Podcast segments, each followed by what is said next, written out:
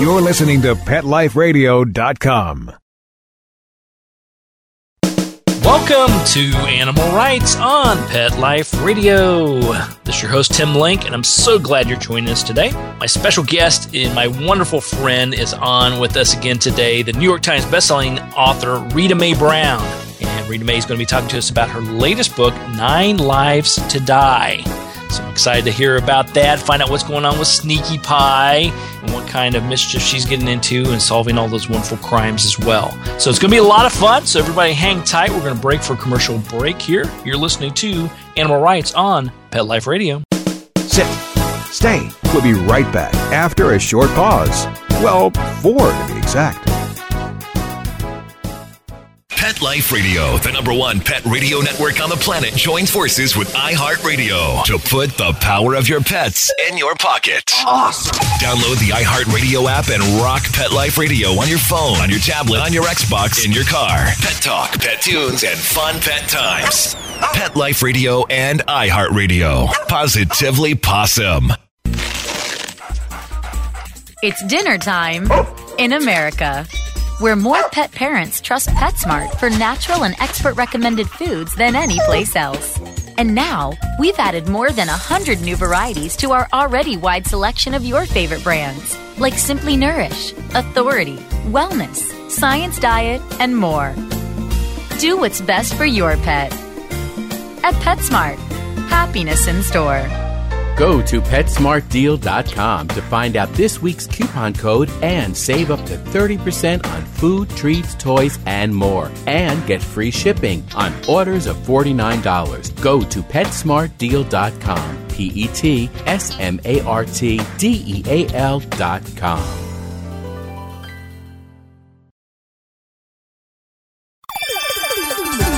Let's talk pets on PetLifeRadio.com. Welcome back to Animal Rights on Pet Life Radio. And joining me now is New York Times bestselling author Rita Mae Brown. Rita Mae, welcome back to the show. Hey, Tim, thanks for having me. Oh, it's always a pleasure. It's always a pleasure to have you on board. And Sneaky Pie, I'm sure she's around there somewhere. Actually, she is at my feet at this moment, playing with my shoelaces. There you go, making sure you get it all right and you're not talking any bad things about her or anything of that sort, right? You know what? Her view of life is humans are imperfect cats. She's got to keep her eye on me all the time. Yeah, if we could ever learn to live a life like theirs, I would say it'd be a great life, but then they'd probably correct us and say, you can never live a life like mine because it's so glamorous. You're right. You're a lower life form. Get used to it. That's right, and I'll let you know that every single day. Oh, goodness. So the latest book, 9 Lives to Die. Tell us a little bit about it. You know, I had enormous fun writing it, and maybe I shouldn't say this on the air, but some books you love while you're working on them more than others. Some are just a terrible chore, and you just wonder why in God's name did you ever think you could do it. But this one, I just had a great time with it, partly because I often like to pull together two storylines, and one involves a disappearance of, 25 or 30 years prior, and the other one involves an organization, in this time, in 2014, to help wayward boys, or boys that are at risk. And these two stories ultimately come together, and I just had a great time. Now, how do you decide how you're going to merge those two? Are these like hot topics on your mind, or you have an idea what Sneaky Pie needs to work on, and then the new thing happens? How do you merge those things, and how do you come up with that? Well, in a way, Tim, I think the past is always with us. There's things you just don't have to work too hard at if you know a bit of history. And human nature doesn't change. Our fashions change, medicine changes, technology speeds things up, but the human animal's pretty darn consistent. So in some ways it makes that part of it easier. But in this case, everybody knows everybody, including the person who disappeared 25 years ago. So that made it easier, and it was just a freak accident, if you will, or a hungry animal, really, that opens the door to the past. I just had enormous fun. And, of course, the drawings. Honest to God, I write these novels just so Michael Galately will illustrate them and I can see it. Exactly. You know, and obviously the book's fantastic as usual, and the drawings and everything keeps it very, very unique. And then I always want to see the lovely picture of Sneaky Pie on there as well. Oh, yeah, the great artiste. Exactly. They don't even use my picture. Just go with the cat, which is fine. And Sora knows that in the book. I'm like, where's Rita Mae? Oh, boy. Second fiddle again. Yeah, she's the one, you know, sitting there taking the dictation, so to speak. But one of the things that fascinates me, and I know it does you too, and and I'm sure the people that listen to the show often write you or get on your blog about it or whatever, their senses are they're just significantly greater than our own. And the things that animals know that for centuries people have just discarded as dumb animals is sometimes thrilling if you just humble yourself to watch, listen, and learn. You know, a cat and a fox can hear mice under snow. Mm-hmm. We can't even imagine that. Exactly. And do you think that's more of their keen senses and their keen nature and their hunting instincts, or do you think it's also the fact that most humans walk around oblivious to life around them? Oh, Tim, that's a good question. And unfortunately, I think many people are only living a half-life. They don't open themselves up to experience because, of course, experience can be painful. But if you try to stiff-arm pain, you don't really live. Animals have none of those protective devices. They're right there in the moment, and whatever's going on, they're participating in it. And they learn. That's one thing I will really give the higher vertebrates. They learn. And sometimes it seems to me all that we learn is more fear. Yeah, and I think we oftentimes find ourselves feeding off that fear. What does the media do? Sell fear, because people will stay glued to their TV set or their iMac or, you know, whatever those things you look at in your hand. But, I mean, at some point, I would hope people would just step back and say, you know what, a lot of this is just CRAP. Yeah, exactly. Yeah, I used to say I never watched the news on TV, but now I watch the last minute and a half because that's their feel-good story, you know. The rest of it is just gloom and doom. But you watch that last minute and a half, it's somebody doing something good. So at least we get a minute and a half's worth of positivity out of it all. Well, I don't know if your animals watch the two, but I always turn it on for the weather because, as you know, I farm, so I'm obsessed with the weather. And they will sit there and watch this darn weather channel, like if there's hail coming down or whatever, and I look and I think, well, you know, somebody should do a weather channel for animals. Yeah, they should. They should. Well, you've seen. Have you ever watched Pet TV? No. A wonderful, wonderful program that you can get. It's a network, actually, and it's geared towards animals. My good friend Victoria Stillwell is part of it from It's Me or the Dog and several others. She participates in it. But basically, it's scientifically designed to keep your pets entertained. Oh, what a great idea. It's a fabulous idea, and it goes along with the fact that there's certain times of the day when you want your dogs and cats stimulated, so they have hours worth of stimulation of graphics and designs and music, etc. And then if you want your animal to calm down, you watch one that has a more of a calming nature. And when I first heard about it, I thought, well, this is neat. This is kind of fun. Hooray, we're doing something good for the animals. But I had no idea the impact. When we turn it on, our schnauzers, they're glued to it. They watch the symbols. They hear the noises. It's the greatest thing. And now I know why people that have minivans and little DVD players in the back of them to keep their kids quiet. Now I understand that. Wherever my parents are, in the afterworld, I'm sure they're cursing that they weren't born with those TVs or the cars. But this thing with animals really is interesting. I mean, any predator, but any animal really, is so alive to their environment. So it makes sense if you would show them things that they would normally want to see, whether it's birds or, whatever. They'd sit and watch it. Absolutely. And they'd watch the Weather Channel to see what's going on. And hopefully there's not too much hype on the Weather Channel either. Sometimes we get so sucked into a hurricane that's, 2,000 miles away that... True. Speaking of the way we're talking about the pet life, if the animals keep watching, the next thing you know, they'll be learning foreign languages. And that's another thing. I don't know. I read this kind of research stuff all the time. But there's now research, and I'm sorry I can't tell you the university that did it or the consortium of universities that prove animals recognize foreign languages. They don't necessarily understand it, but they know it's different than their own language. Absolutely. I mean, that's kind of cool. It is very cool. It's they're very in tune with everything. I always tell people that if you communicate with your animal verbally, not only do they understand the words that you're saying, but they understand those images and the projection of visualization that you put behind each of those words, and they pick up on it. They just pick up on it right away. where for us it's a much more difficult task. We get in the way of ourselves. And part of that is, as you were saying earlier, is a kind of overstimulation. Everywhere you look now, somebody's trying to get your attention, usually to sell you something, unfortunately. But it's fascinating how any creature, and this, of course, happens in these mysteries, when the animals need to, they can block out what's around them and focus on the most important thing, which is, of course, how you learn. Mm-hmm. Absolutely. Speaking of the mysteries themselves, taking a look at this one, Nine Lives to Die. How do you come about creating these titles, and is there forward thought to what the next 2, 3, 4 of them are going to be down the road?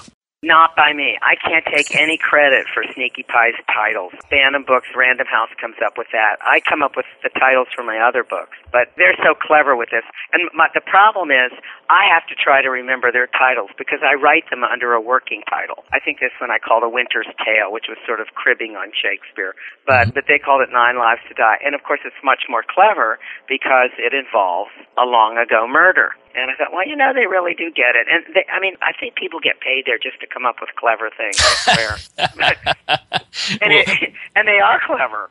Well, somebody's got to do it, Rita Mae. Oh, I know. I can't. You're right. But I come up with clever titles all the time, but I'm not sure if anybody else is convinced that they're clever titles. That's the only problem. You never know. And then some of the greatest titles are just so simple, like War and Peace. But you know me, I read all the time, and I'm sure you do too.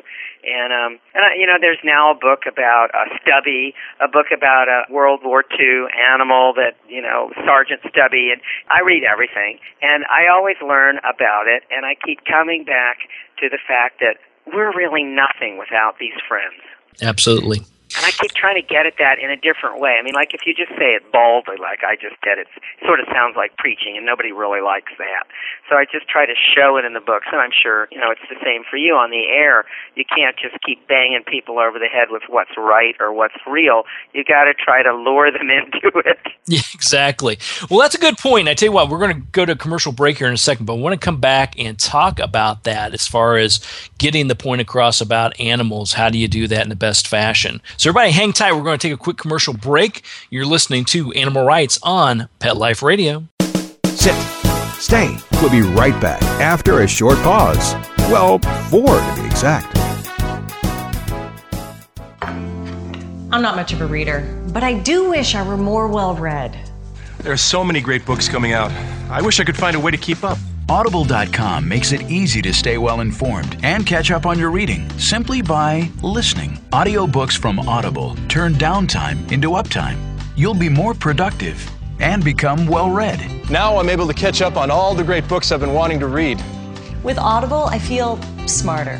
Pet Life Radio listeners, try Audible.com now and get your first 30 days of Audible Listener Gold membership plan free. And get a free audiobook. Choose from over 100,000 titles. To get this great deal, go to audibledeals.com. That's audibledeals.com. Hi, this is Jody Miller Young from Bark and Swagger. Tune in for everything pet fashion and more, from fashion tips and runway trends, products and designs I love, to fabulous home decor for your furry friend. You'll find it all here. Be the first to discover the new. So what are you waiting for? Find me on Pet Life Radio. And remember, when fierce fashion calls, Bark and Swagger. Every week on demand, only on PetLifeRadio.com. Let's talk pets. Let's talk pets. On Pet Life Radio. Pet Life Radio. PetLifeRadio.com. Welcome back. Welcome back to Animal Rights on Pet Life Radio. We're talking to the wonderful Rita Mae Brown today and her latest book, 9 Lives to Die.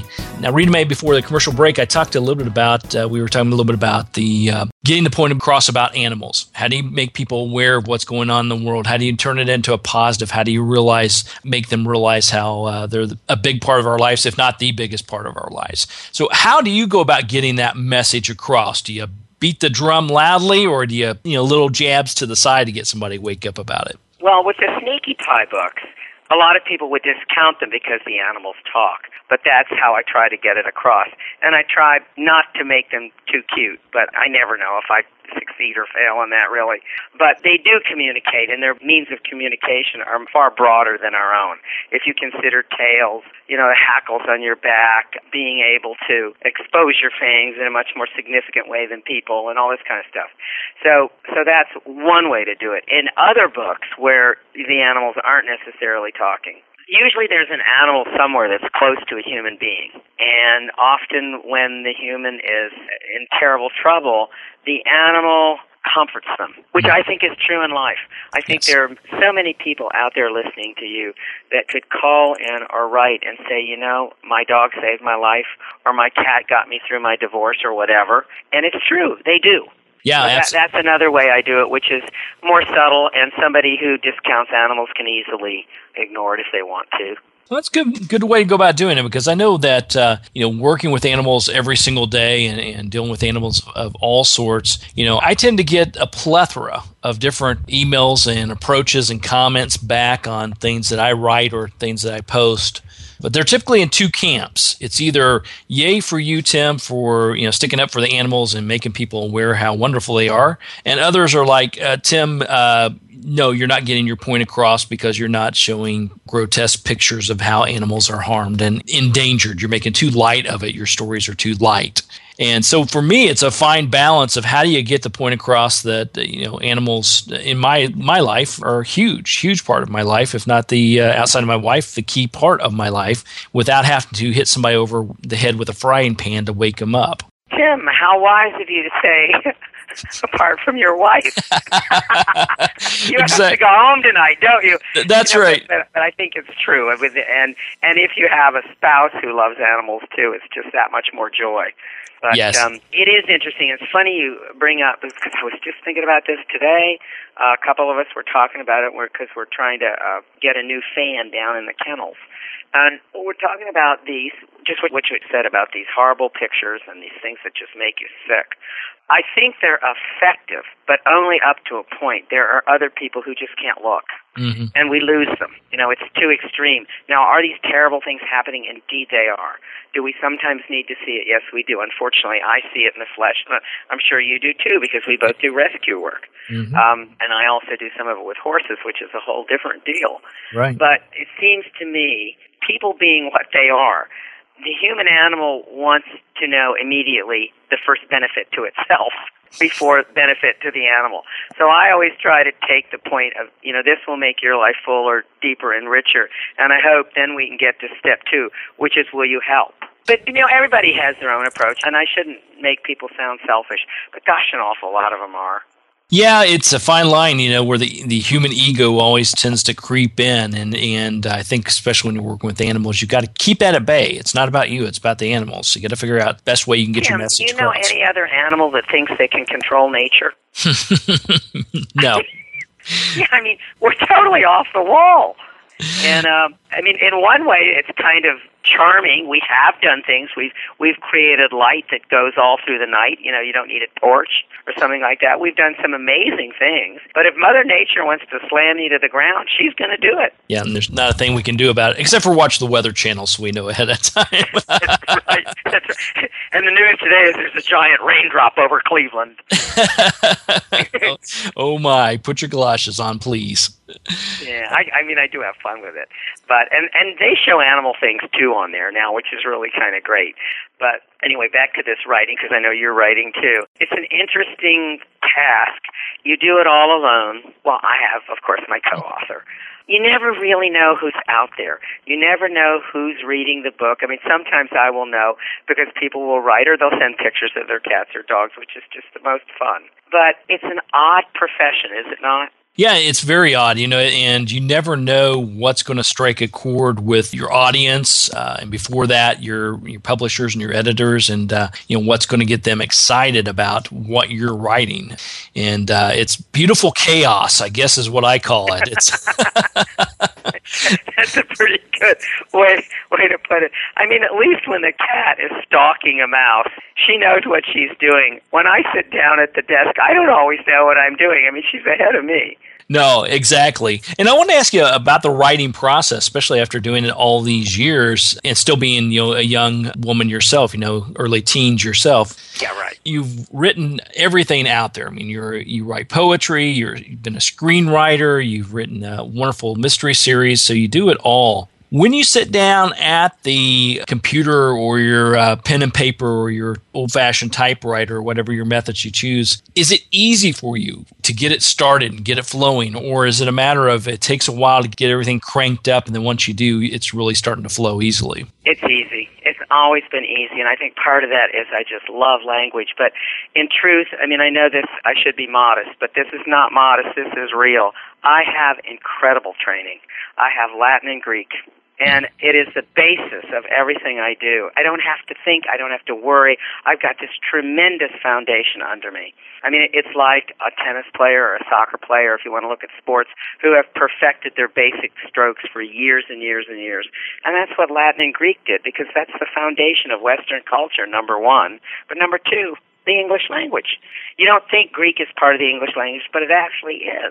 So I don't ever have a worry in the world. I sometimes veer off.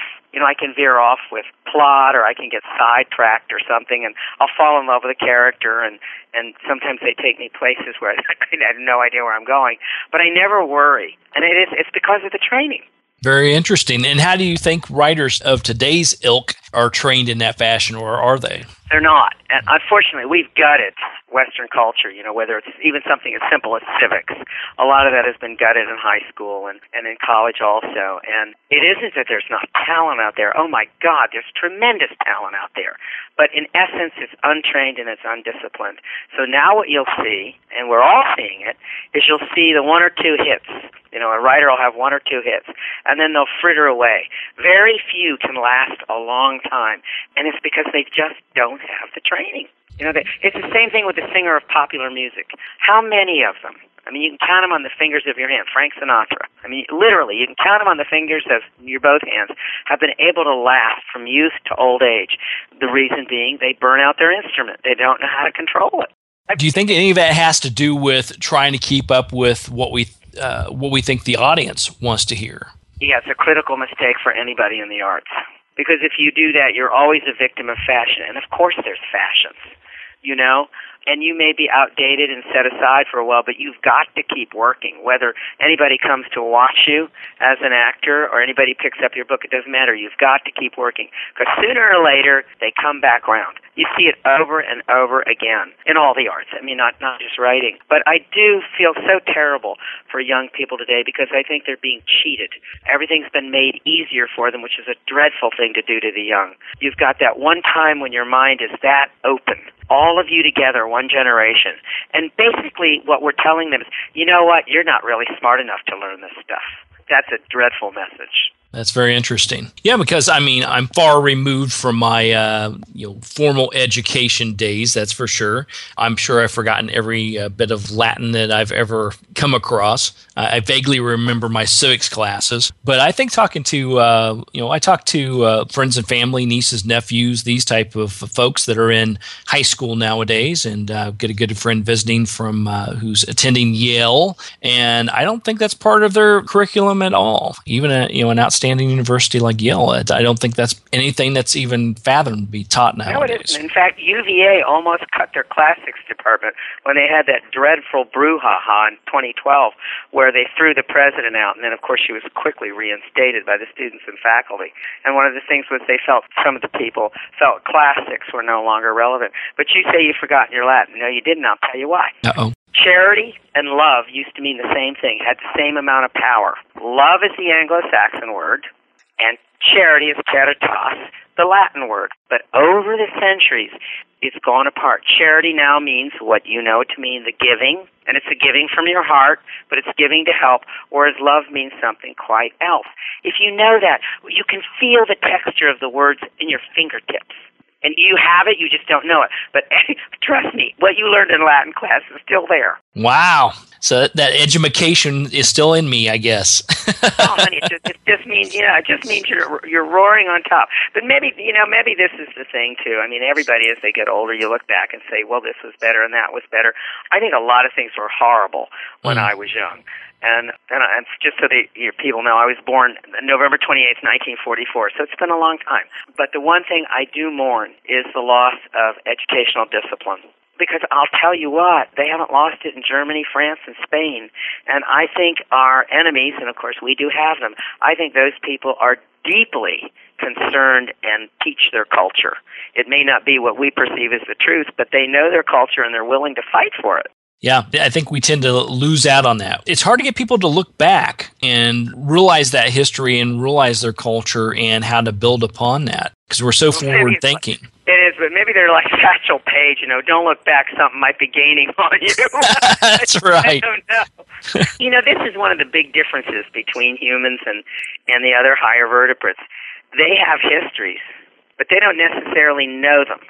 We do. Well, at least we do from the written word and also the oral tradition. The myths are basically histories. But when you look at some animals, there's now a school of thought that maybe like elephants and dolphins can pass along their history. It's completely fascinating. I don't know if we'll ever know, but we do have the advantage of if we want to learn from prior successes and mistakes, we can do it. We just have to be willing to slow down and take a look at them and be true to ourselves, I think is what the key is. Yeah, and that's another thing. When I write the Sneaky Pie Mysteries, I try to stay true to the boundaries of a corgi, which is very different than a collie. They look at the world a little differently, even though they're both herding dogs.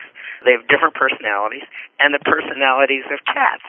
And you think about that, and there's not a whole lot of variation inside the individual breeds. Of course, there's some. Obviously. But when you look at the human animal, the variation of personality is overwhelming. Yeah, I think that's true. Do you think that's part of their breeding or is it more of their society? For us, I think it's one of the ways we learn to survive because we're such a weak animal compared to the others. I mean, we're slow. A house cat can outrun us. We don't have claws. Our teeth are pretty useless for tearing somebody's throat out, stuff like that. And we're a medium-sized predator, so we actually need these kind of things. I think the only way we learned to survive was to differentiate. We were so weak that we had to learn different skills, and some of it's inborn. That people are born with a talent for music, and others are born.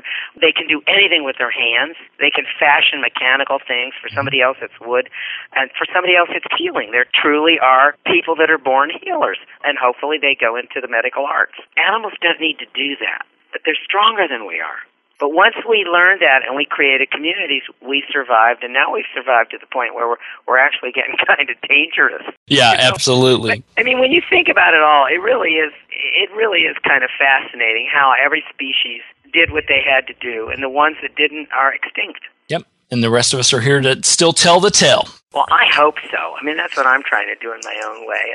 And one of the funny things about at least the Sneaky Pie series, not necessarily my standalone books, is I always try to wiggle something in there that I hope will interest somebody and maybe they'll go look at it a little more deeply. Don't hit them over the head with it, but just give them a little wiggle. Like there's a car dealer in here, a car dealership. Now, you don't see a lot of it.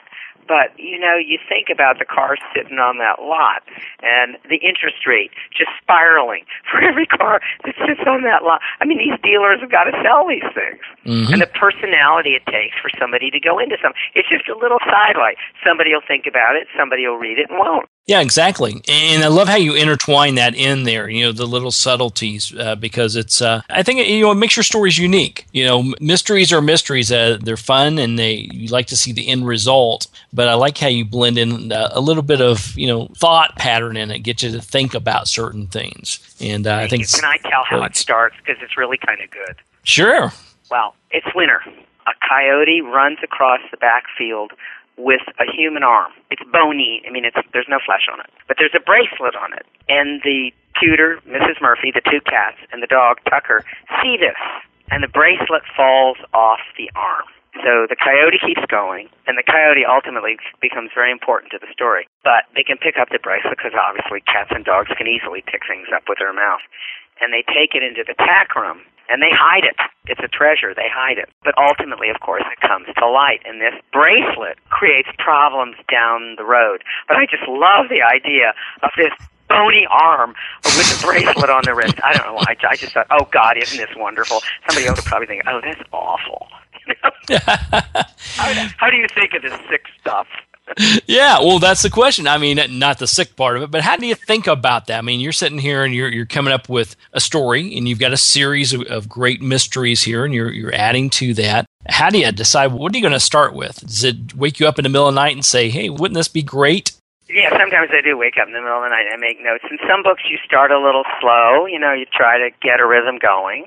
And others, you just hit them right over the head with some terrible murder. But if I keep killing off people in Crozet, there's not going to be anyone left. I don't know about this. But it is fun. And of course, what I always do is I tell my friends, you know, if you have somebody you really, really hate, tell me about it, and I'll kill them off in a book. Stick it in the book, and I'll kill them all. Yeah, I love it. I love it. I need to start writing some. No, I don't have that.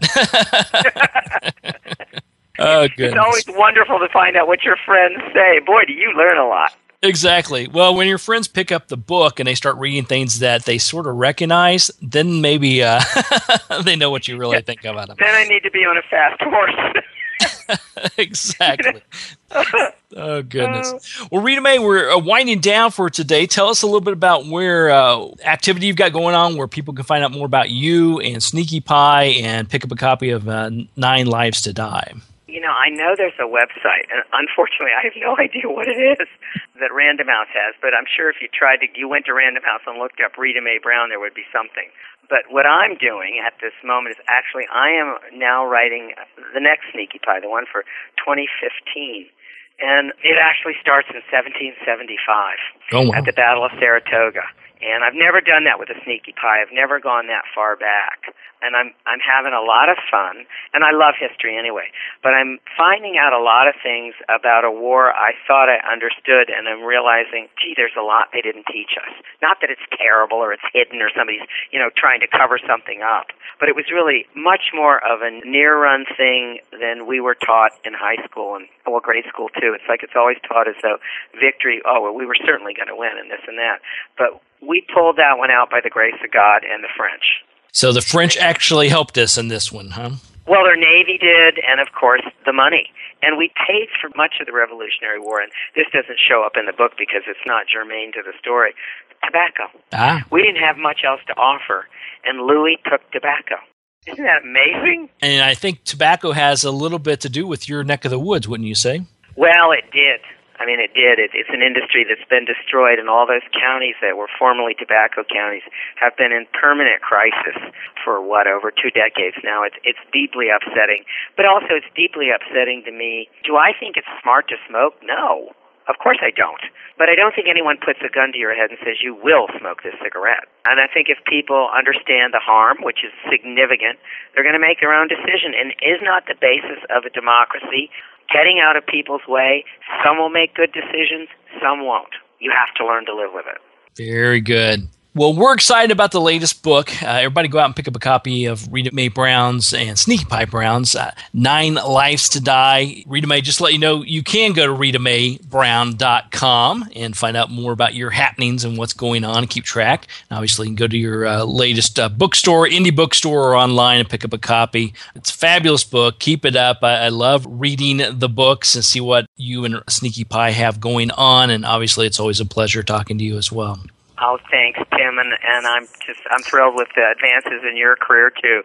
So we'll both just keep scribbling. We will just keep scribbling, and hopefully somebody will read it, right? Yes, it's true. All right. Well, we're coming to the end of the show today. I want to thank Rita Mae Brown, Sneaky Pie Brown, coming on board today. 9 Lives to Die. Everybody pick up a copy of the book. It's full of fun and mystery and mischief, so it's good stuff as always. I want to thank everybody for listening to the show today. Thank the sponsors and producers for making this show possible. To find out more about me, Tim Link, and the other guests I've interviewed on the Animal Rights Show, you can go to PetLifeRadio.com, click on the Animal Rights icon, and download the episodes and listen to your favorite authors and learn a little bit more about the writing process as well.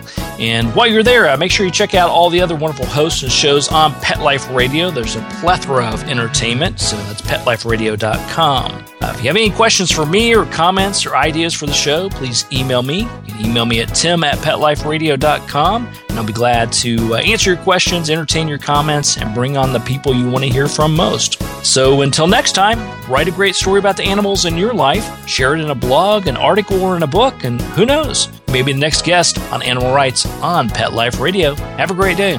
Let's Talk Pets, every week on demand, only on PetLifeRadio.com.